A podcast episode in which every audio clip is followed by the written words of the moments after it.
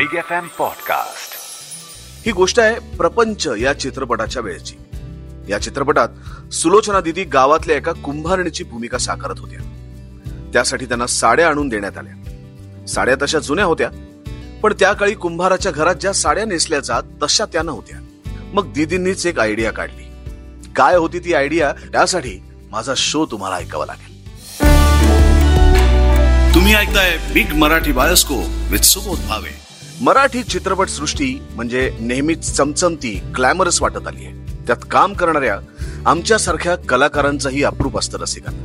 पण याच कलाकारांच्या नशिबी अपघातही लिहिलेले असतात. असाच अपघात झाला होता. मी शिवाजीराजे भोसले बोलतोय या चित्रपटाच्या चित्रीकरणाच्या वेळेस. मला खात्री आहे तुम्ही हा सिनेमा नक्की पाहिला असणार. या सिनेमात शिवाजी महाराज आणि रायबा सिनेमाचा नायक दिनकर भोसले यांना भेटायला जातात असा सीन शूट करायचं ठरलं. विले पार्ले मधल्या लता कुंज या बंगल्यात हा सीन होणार होता. महाराजांच्या भूमिकेतल्या महेश मांजरेकरांना घोडेस्वारी येत होती. मकरंद अनसपुरे यांच्यासाठी डमी वापरायचं ठरलं.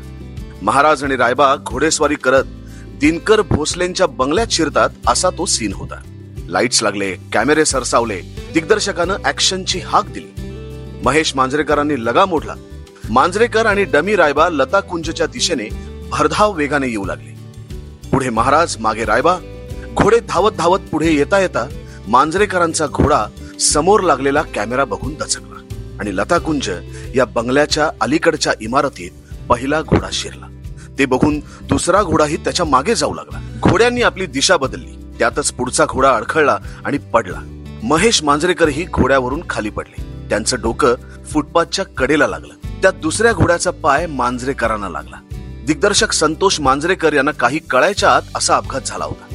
मांजरेकर बेशुद्ध झाले. सेटवर पळापळ झाली. दिग्दर्शकानं तात्काळ त्या दिवसाचं चित्रीकरण रद्द केलं. मांजरेकर थोड्या वेळानं शुद्धीत आले. त्यांना घडला प्रकार कळलाच.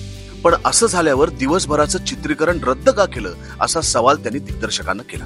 ते साहजिकही होतं. चित्रीकरण रद्द करणं म्हणजे खर्चात भर पडणं. महेश मांजरेकर एक स्वतः अनुभवी दिग्दर्शक असल्यानं त्यांना याची कल्पना होती.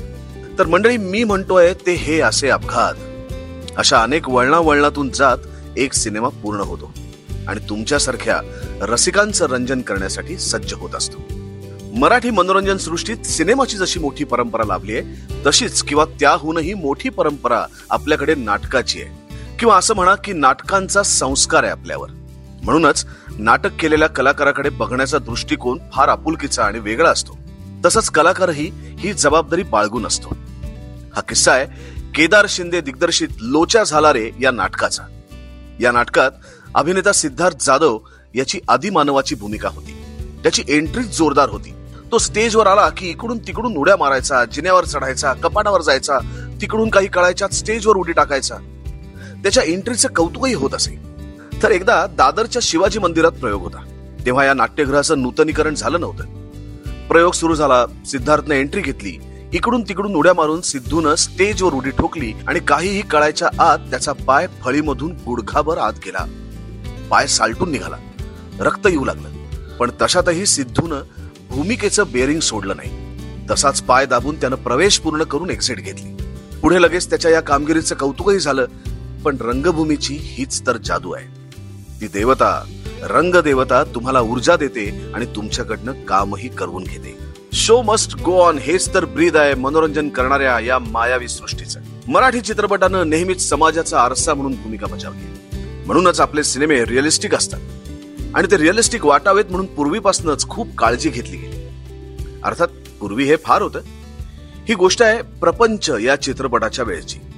या चित्रपटात सुलोचना दिदी गावातल्या एका कुंभारणीची भूमिका साकारत होत्या. त्यासाठी त्यांना साड्या आणून देण्यात आल्या. साड्या तशा जुन्या होत्या पण त्या काळी कुंभाराच्या घरात ज्या साड्या नेसल्या जात तशा त्या नव्हत्या. सुलोचना दिदींनी थोडासा विचार केला. काय करता येईल? दिलेल्या साड्या नेसल्या तर त्या भूमिकेला न्याय दिल्यासारखं होणार नाही हे त्यांना आतून वाटत होतं. बरं इतकी छोटी गोष्ट दिग्दर्शकाला सांगावी तरी कशी? त्याच्या डोक्यावर आधीच इतर जबाबदाऱ्यांचं ओझं असतं. मग दिदींनीच एक आयडिया काढली. दिदींनी गावातल्या महिलांना बोलवलं. त्यांना या नव्या साड्या देऊ केल्या. अट एकच होती की या महिलांनी त्यांच्या घरातल्या जुन्या काहीशा जीर्ण साड्या दिदींना द्यायच्या. आता आवळा देऊन कोहळा मिळतो हे म्हटल्यावर ही ऑफर कोण नाकारणार? आणि तेही सुलोचना दिदी त्यांच्या हातून साड्या देणार या कल्पनेनं महिलाही तयार झाल्या. मग त्या आलेल्या साड्या नेसून दिदींनी ती भूमिका वठवली. परफेक्शन हे असं असतं मंडळी. छोट्या छोट्या गोष्टी योग्य रीतीनं करत गेलं की त्याचा परिणाम दिसू लागतो. मंडळी परिस्थिती प्रत्येकाला शिकवत असते. काळ कधी आपल्या बाजूचा असतो तर बघता बघता स्थिती कूस बदलते. यातून माणूस म्हणून आपण काय बोध घेतो हे महत्वाचं आणि कोणालाच ते चुकलं नाही. मग इंडस्ट्रीतले सेलिब्रिटी तरी त्याला अपवाद कसे असतील? आज नावारूपाला आलेल्या गश्मीर महाजनीनेही हे अनुभवलंय. गश्मीर हा अभिनेते रवींद्र महाजनी यांचा मुलगा रवींद्र महाजनी हे मराठीतले हिमॅन म्हणून ओळखले जायचे. मुंबईचा फौजदार देवता दुनिया करी सलाम असे अनेक सिनेमे त्यांनी केले. पण उतरतीचा काळ त्यांनीही अनुभवला.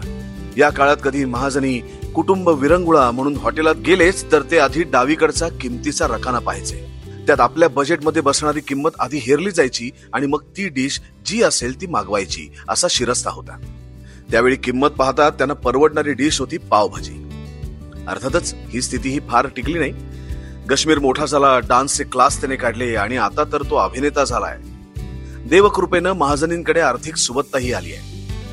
पण असं असलं तरी ती फेज महाजनी कुटुंब अजून विसरलेलं नाही.